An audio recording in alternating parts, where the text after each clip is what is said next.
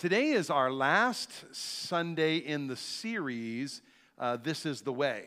Uh, this is week nine of This is the Way, and we're looking at a de- defendable faith. A defendable faith. And what, what I mean by that is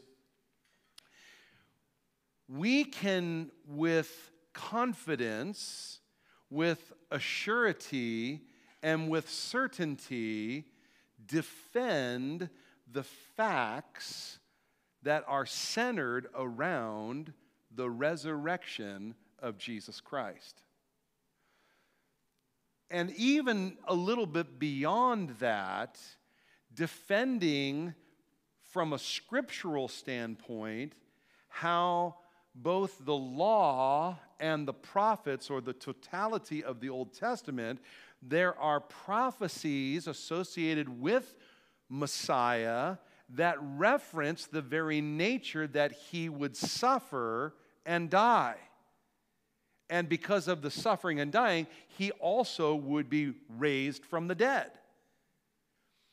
And you'll see as Paul, in this journey to Jerusalem and ultimately to Rome, literally from Acts chapter 21 through Acts chapter 26, even all the way into 28, there's this disdain that the Jews have for this sect called the Way. And Paul is the front runner. He's the forerunner. He's the one who is not only propagating it, Jerusalem and all of Judea, to the Jews on a global scale, but he is now taking it to the Gentiles and the Gentile world. And he is describing how Messiah would die and be raised again. To the Jew, this is not in their vocabulary. Their understanding of the Old Testament scripture and prophecy did not allow for or see that Messiah would have to suffer. And when a Jew uses the terminology of suffer, they're referring to dying. That Messiah would suffer, die, and ultimately be raised from the dead. So for the Jew, that's an incomprehensible thing. Now, they, some of the Jews believe in a resurrection, but that was a future event, right? The future event when everybody's going to be raised. Remember, Jesus said to Martha and Mary when Lazarus was dead, He said, Well, your brother will live again. And they said, Well, we know at the resurrection, downstream at the end of all things, he'll be raised back up. He says, I am the resurrection and the life. He who believes in me shall never die, right? And so they didn't comprehend at that time either. They were thinking resurrection way down here. So the very nature that Messiah would die and be the first fruits of the resurrection was a foreign concept and was like blasphemy to them. And so, anybody who's propagating something other than what they understood the text to be, they want to eliminate and their means of elimination is death. And so this is this is Paul's experience. And so today we're going to go on a journey with the apostle Paul and I'm going to go back to chapter 21, so it's going to be a review because there's pieces and bits that we can ascertain from his conversation that every single focal point has to do with the resurrection, which presupposes the death of Messiah. Does that make sense? And so with that, it's important because, believe it or not, at some level, every single person that you and I come into contact with, when it comes to processing Christianity and believing or not believing, it really focuses back down on if we can get there in conversation with people did Jesus rise from the dead? Did he rise from the dead? Because if he did, that has a radical impact on the responsibility of every human being that walks on the planet. Every single person that you know, every single person that I know, has a radical responsibility because someone rising from the dead. And, you know, Lazarus was raised from the dead, so to speak, but he died again right? You understand that when people were raised, like in the Old Testament, when Elisha lays on a man and he rises from the dead, or the Apostle Paul in the book of Acts, when he lays down on Eutychus, kind of mimicking what the prophet Elijah did, and he was raised from the dead, Eutychus ultimately died again. But when Jesus rose from the dead, it was to live forevermore. He is the first fruits of the resurrection unto life. And so it's a radical difference. And so this is, this is something that's just we as human beings have to navigate what the impact of that means. His resurrection validates every single thing that he said. And he said things like, I am the way, the truth, and the life. No man comes to the Father but by me. Right? And so that responsibility for all of our friends and people we know and us if he says, I'm the way, the truth, and the life, and his resurrection validates everything that he said, everything that he spoke is true, he is God incarnate, and he came and he died a substitutionary death for each one of us, and he rose from the dead, and we must place our faith and trust in him, because the absence of placing our faith and trust in him, there's no atonement for our sin. And that means eternity, there's only two destinations on the flight of eternity, right? Smoking and non smoking. and uh, what you do with Jesus determines where you're going to be sitting. Right? Non smoking, I'm going to heaven. Smoking, I'm going to hell. Okay? And so it's eternal. And there's, the, the, so the crux of all eternity is the resurrection. And so the question to you and I this morning, and the question about Christianity really is is the resurrection of Jesus the Christ defendable? Is it defendable? And I believe the answer is an unequivocal yes. We're not going to get to the answer of that question until the very end of the sermon this morning at 3 p.m. Just kidding, just kidding. Okay, so what I want to do this morning is I want to pick up in Paul's journey. We're going to we're gonna span about a two and a half year period, and we're going to we're gonna pick up on some of the conversation that he's having because you know and I know the Apostle James in his epistle, he says, Brethren, count it all joy when you face diverse trials. When you go through some difficulties in life, when you face trials of various kinds, count it joy. Well, we see Paul is in literal trial after trial after trial after trial. And we see a currency running through him, a, a, uh, almost like a real power of joy flowing through him because his mission it has nothing to do with his physical circumstances it has everything to do with getting the message out and so there's a constant joy because God is putting him in places where he can communicate faithfully the gospel. So, Paul, in the midst of his literal trials, he might be an inspiration to you and me if you're going through some trials right now. I mean, we all know what it's like to go through trials. Can I get a Amen. we don't like it, but God is with us in the midst of it, and the scripture inspires us. Count it all joy. God is doing a refining work in us. And so may the Apostle Paul be an inspiration to us. So, by way of remem- remembrance or reminder, in Acts chapter 21, Paul, he's made his way back to Jerusalem. Now, remember, from Jerusalem, he made his way to persecute the church, and he was on his way to Damascus with letters to bring men and women from that area back to Jerusalem in bonds to either blaspheme Christ or be put to death.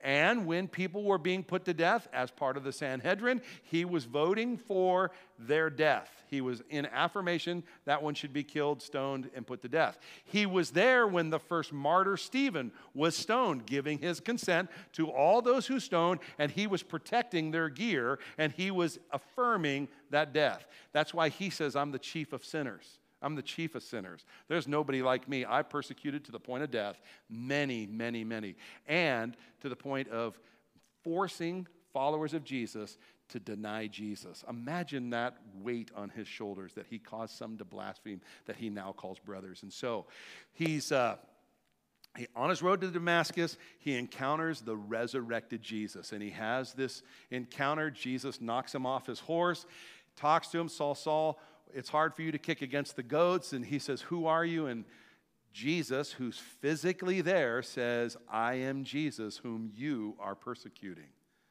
He says, Arise, go into Damascus, and I'm going to tell you what's going to happen, right? And so he has this encounter. And it says, it goes on as he's giving his defense, if you will, uh, in Jerusalem. They, the Jews, are crying out against Paul, and this is what they say uh, against Paul Men of Israel, help us. So this was in Acts 21. Help us. This fellow over here, this guy Paul, this is the man who teaches all men everywhere against the people, against the law, and against this place, the temple. Help us get this guy. And it seems like in the text you can gather that it, those things didn't quite rally the people. It'd be like if someone was saying, Well, you know, there's a group of people over here who are saying things against the church. We need a group to show up and just, you know, be support. We might look at our calendars and say, Well, yeah, I mean, I'll go. But, may, you know, it's like, well, we, I mean, you know, we got other things that are, might take precedence right? It's like the people weren't motivated. So it's almost as though, hey, here's a guy who's speaking against people everywhere, he's speaking against the law, and he's speaking against his place. But then the caveat, he says, and furthermore, he also brought Greeks into the temple court and has defiled this holy place. And it was like that was enough to just get everybody just stirred up in a rally. And they got into a riot and they are like going to beat Paul to a pulp. They literally seized him, drug him out of the temple, started just pounding on him. Word gets back to the commander of the, of the Roman guard, and this guy, Claudius Lysias, that he comes in, and as soon as they see him and the Roman guard rushing in, they all stop pounding on Paul. it wasn't me. what, this blood? I don't know. Anyway, so Claudius comes in, and he's like, What's going on? So, the commander picks him up, and as he's taking him toward the barracks, and I, I would want you, if you've not seen pictures or been in Israel or Jerusalem, everything is big there. Like staircases are as wide as this room. Because there's, when the three festivals a year, you know, 2.5 million people converge on the city. They gotta, you got to have room for people to walk around. I mean, the temple court area is ginormous. It was in that day. I mean, it's so, so very big. And so they're in this area outside of the temple courts, and there's staircases all over because the different topography. And the commander basically is taking Paul out. And uh, chapter 22, Paul Paul begins with the defense. Now, he says to the Roman commander, he says, Hey, can I, can I speak to you for a moment? He goes, Hey, do you speak Greek? And Paul's, Yeah, I do. And so he communicates with them, and he says, Can I address the people? And then when he addresses the people, he speaks in Hebrew. And so everyone, whoosh, a hush comes over the crowd. They're like, Whoa, this is a learned guy, and he's, he's speaking our language. And so Paul addresses. And Paul gives his defense uh, in that temple area and tells of the encounter again of his with the resurrection or the resurrected Jesus. So now he's, he's telling them, I'm, I met Messiah on the road. And so later, when he returned to Jerusalem from, from Damascus, uh, that earlier time period, Jesus spoke saying, that Jesus spoke to him. Paul said, Jesus spoke to me and said these Make haste, get out of Jerusalem quickly, for they will not receive your testimony of me. So Jesus tells Paul early on, before the missionary journeys, get out of Jerusalem. They're not going to listen to your testimony of me. They're not going to hear that Messiah needed to die, Messiah needed to be raised from the dead, and Messiah was going to ascend into heaven, and that you needed to believe and trust in him. So he's trying to communicate. Jesus is communicating with him. Paul actually kind of gets into a little bit. He's like, well, wait, these guys know who I am, Jesus. and Jesus says, oh, Paul, get up and go right? So when God says go, sometimes we argue, but God ultimately gets his way. Jesus gets his way.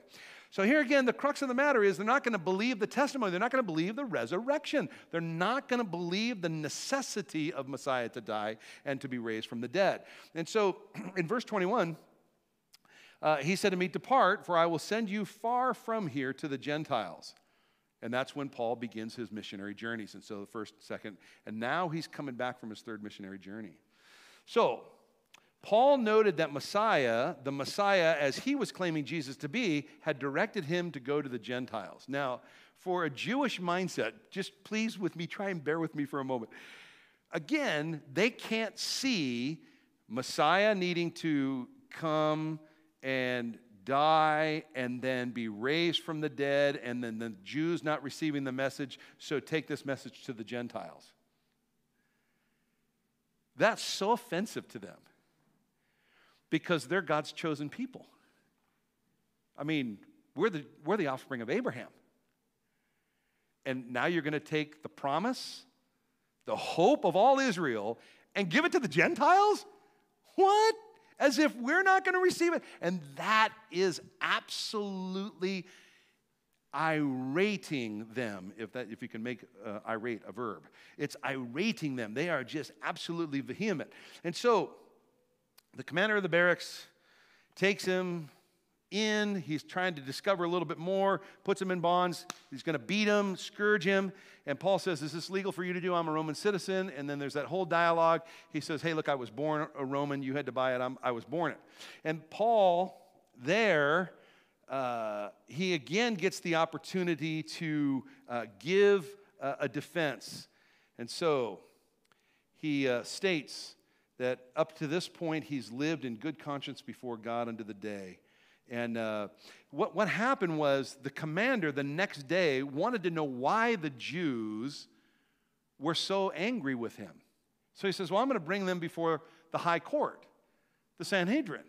So the commander, Claudius Lysias, takes, takes Paul into the Sanhedrin, and Paul's just starting to talk. He just says, Hey, I've lived in good conscience in front of you guys up to this very day. And the high priest, Ananias, says, Hit that man. And they just pile drove him in the chops. And Paul says, You whitewash walls, how do you judge me illegally from the very thing that you're supposed to be judging correctly. And so he calls him out on the carpet. And of course, they want to hit him again because that's the high priest. And so he diminishes his, his language use.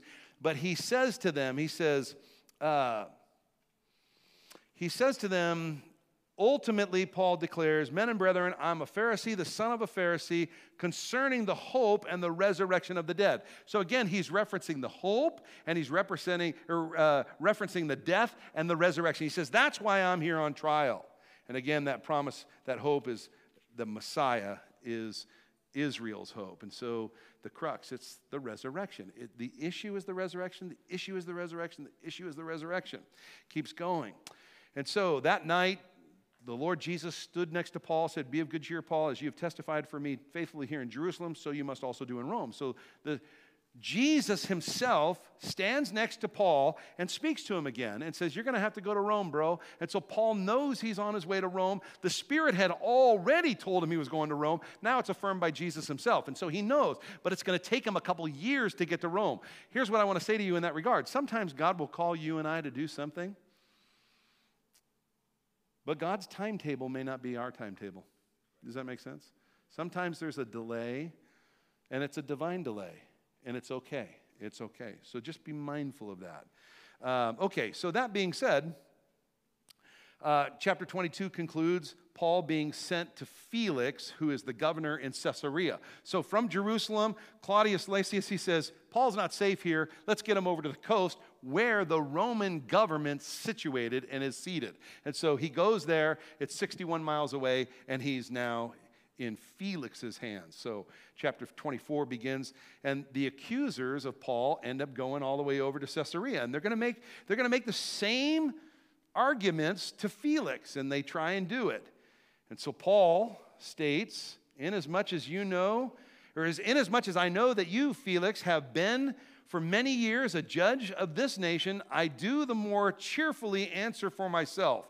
It's ironic that Felix translated means cheerful, which he was definitively not, but Paul, in Felix's presence, definitively is. He says, I'm delighted to give my defense in front of you he said, To answer for myself, because you may ascertain that it, is no, uh, it was no more than 12 days since I went up to Jerusalem to worship, and they neither found me in the temple disputing with anyone, nor inciting the crowd, either in the synagogues or in the city, nor can they prove any of the things which they now accuse me of. So he's like, I'm not guilty of any of the stuff that they're claiming. However, he says, I will confess to you that according to the way, which they call a sect, a sect of the Nazarenes because Jesus is of Nazareth, and so it's the sect of the Nazarenes. He says, So I worship the God of our fathers, believing all things which are written in the law and the prophets. Now, let me stop there for just a moment. Believing all the things that are in the law and the prophet. What, what is Paul not saying? He says, I believe everything that's written. What does that mean about the Pharisees, the Sadducees, and the Sanhedrin? They don't believe it all. They don't believe it all. And this is why this is why those guys hated him so much because he's trying to demonstrate to them from their own scriptures how Messiah had to die. He quotes Psalm 22, like Peter did on the day of Pentecost, quoting Psalm 22. He quotes Psalm 16, that Messiah would see no decay. Of the line of David, there would be one in the line in the tribe of Judah whose body would see no decay. Well, decay only occurs after death, which means that the one had to be raised. And they both use these texts in their, you read Peter's sermon in Acts chapter 3, and you will see that he's quoting that very text from the Psalms. They missed it. They didn't see it. They didn't understand what it meant. And so now they're now he's actually kind of slapping them in the face because they don't understand even their own text. And he says, "I have hope in God." His hope again when he refers to hope, he's referring to that messianic promise, the promise of a deliverer.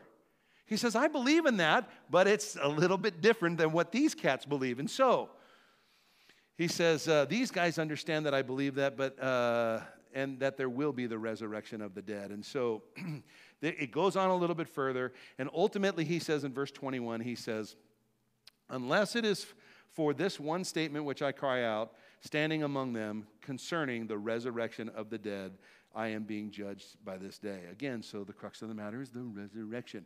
And so, my emphasis today, as you can already gather, it all falls back on the resurrection. It all falls back on the resurrection. It all falls back on the resurrection. And so, lest I go through this too far, I'm just going to jump ahead.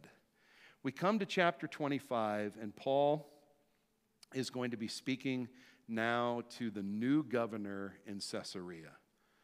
Festus is there, and the Jews again make accusation against Paul. It's been now two and a half years from the original time that Paul was taken in the barracks by uh, Claudius. So, two years he's been in prison, so to speak, with some house liberties, but he's in prison. And now Festus wants to hear. And so, the Jews, when Festus came down to Jerusalem, the Jews said, Send Paul to us, and they wanted to ambush and kill him.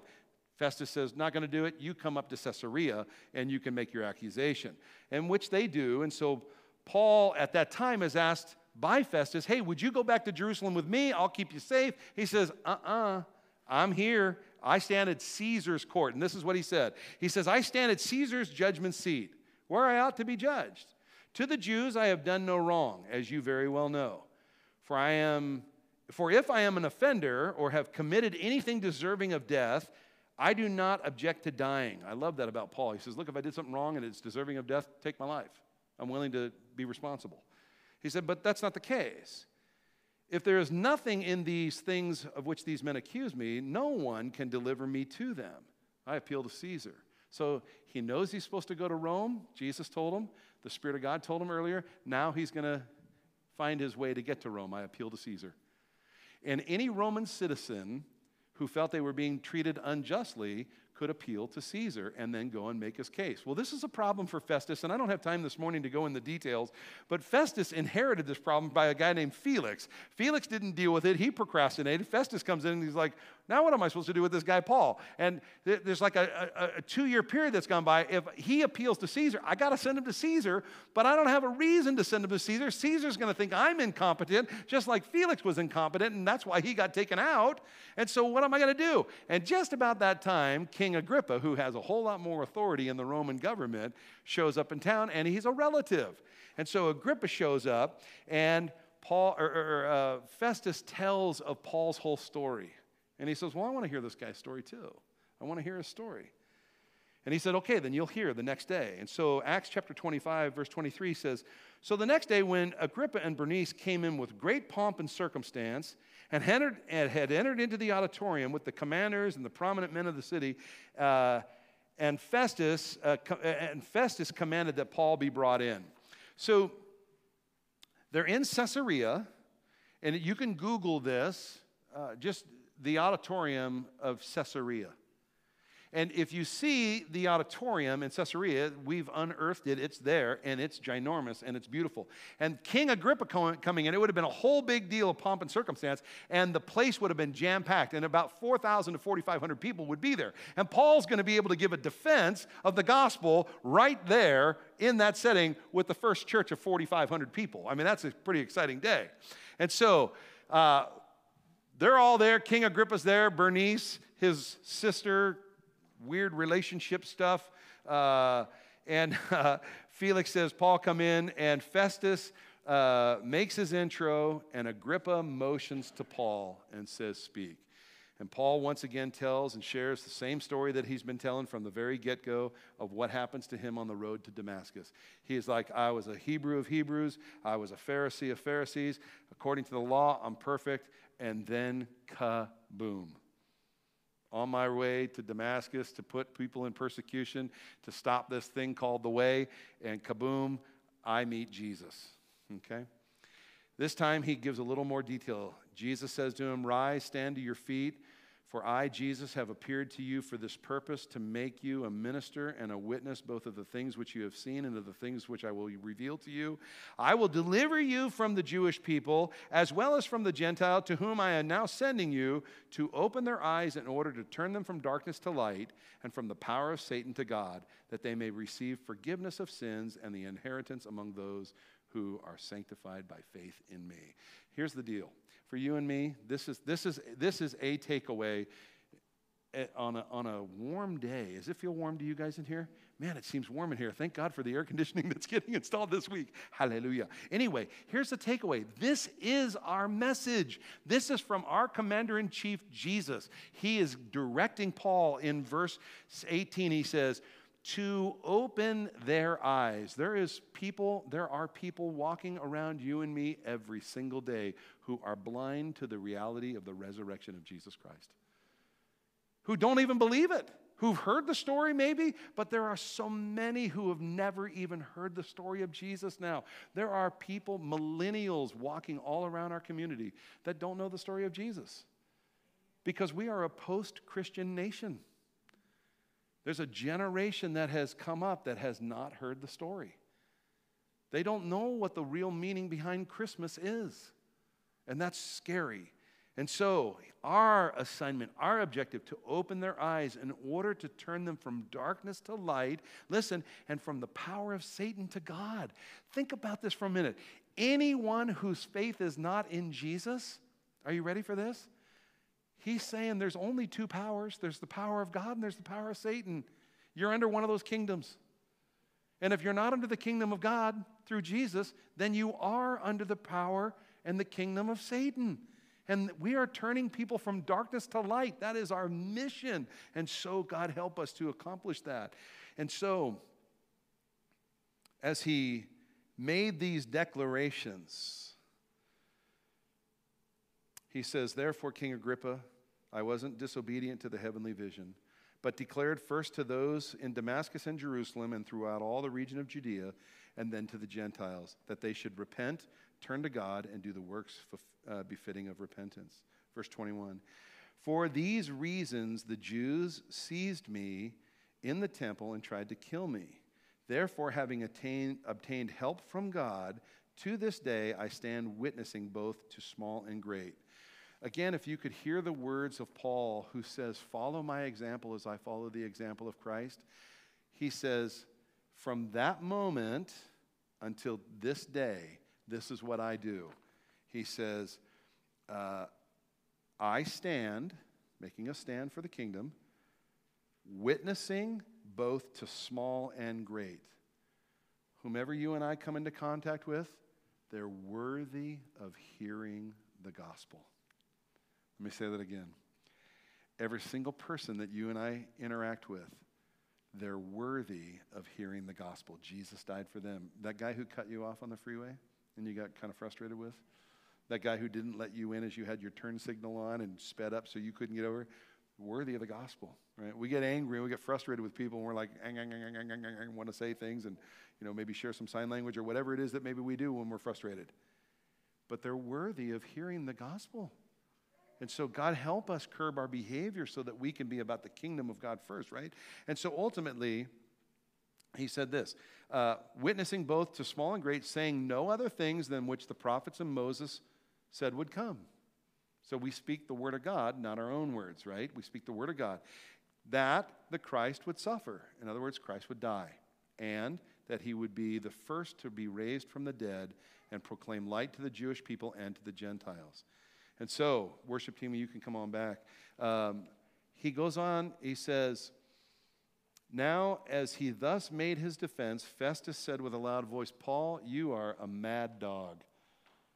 Much learning has driven you mad. And Paul says, I am not mad, most noble Festus, but speak the words of truth and reason. Let me say that in our sharing of our faith, we should be speaking the truth and we should be using just the simplicity of good reason. Good reason. We have a reasoned faith. And so he says, truth and reason. For the king, before whom I also speak freely, knows these things, for I am convinced that none of these things escapes his attention. Since this thing was not done in the corner. And then he does the marvelous to me. The marvelous is he pops the question King Agrippa, do you believe the prophets. Do you believe? Do you believe? I know you do. In our conversations with people, there will be the right time to speak. Do you believe this? Do you believe this? Are you ready to put your hope and faith in Christ? Do you believe? It's interesting that Agrippa had cause not to come to Christ in his own mind. But he says these words You almost persuade me to become a Christian. King Agrippa is part of the Herod clan, and they are ruling, Roman ruling class over the Jews. The Herod clan is a mess, and if you read some history, you'll discover that these guys are in bad shape. I mean, they're just weird. They're just really, really weird. Uh, but they're also evil and they're wicked. And they, I mean, uh, great grandfather destroyed all the babies in Judea at the birth time of Christ right? A, a great uncle did, he killed uh, James, that was the leader of the church in Jerusalem in Acts chapter 12. I mean, they're just bad apples, right? Well, apparently he just didn't want to repent and do the acts of repentance. And so he says, You've almost convinced me to become a Christian. And it's interesting that he would know the things of the Jews because all of the Herods wanted to study the things of the Jews and became very learned about Jewish belief. And the reason is is because they have a common tie and their common tie goes back to Abraham. Father Abraham, who had a son of promise named Isaac, Isaac had two sons. The two sons were Jacob and Esau. Jacob was the younger, Esau was the firstborn. But God had said that the older would serve the younger, and so that it was through Jacob that the promise would come. And Jacob's name was changed to Israel. He had 12 sons, and thus the 12 tribes of Israel. Esau became the father of the Edomites, and the Herods are all Edomites. And so they're like half brothers to the Jews. And so these guys are super interested. But he's like, you almost convinced me. But he has some baggage. And his baggage, truly, in my opinion, was his sin. His sin kept him from coming. And so his sin was Bernice.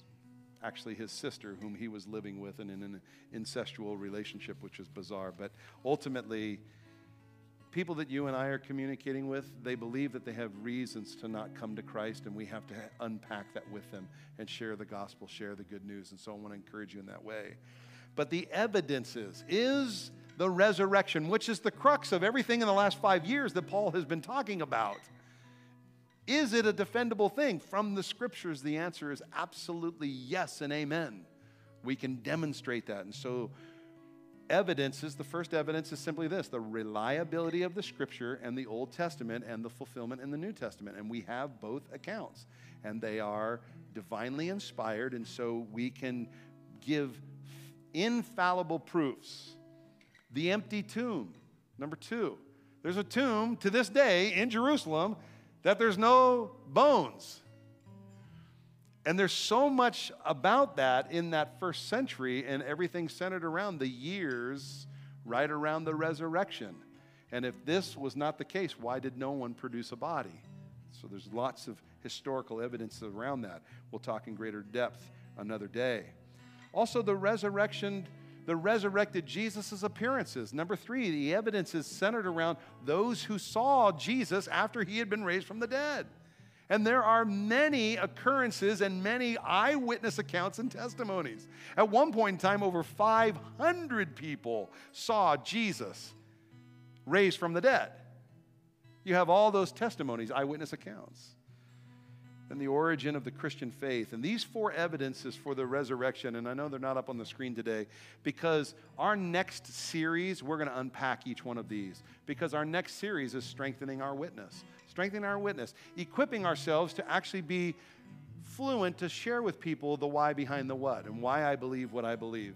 And so I hope that gives you a little bit of inspiration. So this morning, what I really want to do is I just want to close with a word of prayer. We've unpacked Paul's last three years of his life, and the focal point, the focal point, the focal point has been the resurrection of Jesus Christ. And so, for you and I, when we're in conversation with people about our faith, we want to bring them to the focal point. We want to bring them to do you believe that Jesus was raised from the dead? Because that will be the mark where responsibility falls on people. I want to invite you to stand with me this morning. Will you stand with me this morning? Mariah is going to close us in a uh, just a chorus this morning, and we'll be dismissed. And remember that next week we're going to have just the single service at 10 o'clock, and uh, we might even have some air conditioning working in this room, so it'll be a little cooler in here. And uh, we're looking forward to being together and uh, studying God's Word and worshiping the Lord together. It'll be a full house, guys. So uh, come early and uh, reserve your seat. We do have the overflow room, which will hopefully we'll have air conditioning at that time operating as well. But uh, we're looking forward. If you're here this morning and your faith isn't in Christ, your faith isn't in Christ yet. I, I, look across the room and I think I know just about everybody here, and I just want to encourage you. If if you you've not crossed that line, today is the day of salvation. Put your hope and faith in Jesus. If you make the decision to be a Christ follower today and you say, you know what, I want what Christ did on my behalf, I want my sin to be forgiven, I want my name written in God's book, and you place your hope and faith in Jesus. The simplicity is the Bible says if we confess with our mouth Jesus is Lord, we believe in our hearts that God raised him from the dead, we'll be saved. Hallelujah. The next step would be to let someone know would you let us know? We have a prayer team that's going to be right over here. Would you today, if that's you, would you make your way over to the prayer team and say, hey, today I put my hope and faith and trust in Jesus? And my name's written in his book now in heaven. Hallelujah. And by telling someone, they'll also give you some just practical steps and kind of next steps and help you with that. And then if you're just here this morning and you have a prayer request and you want someone to pray with you, to pray for you, they're over here. They'll anoint you with oil, they'll pray with you, and they'll just offer that prayer of faith. And we believe that God will raise you up. Heard testimony this week. We prayed for a lady last Sunday who was in the hospital. I mean, it, we, we prayed with her son and I will tell you, I got testimony today that very day, everything changed, and she was in dire need. She was in a uh, induced coma, and they couldn't get her out. It changed Sunday afternoon, And we thought, come on, God is moving. He answers prayer, yeah. And I thought, praise God. And so their daughter came this morning and wanted us to know, Mom's out of the hospital already. I'm like, what? And she said, Sunday afternoon, my brother told me that you guys prayed specifically for her, not only in service, but immediately after service with him. And he said it was Sunday afternoon. And I thought, man, God is so good. God is answering prayer. So if you have a need, please come and pray.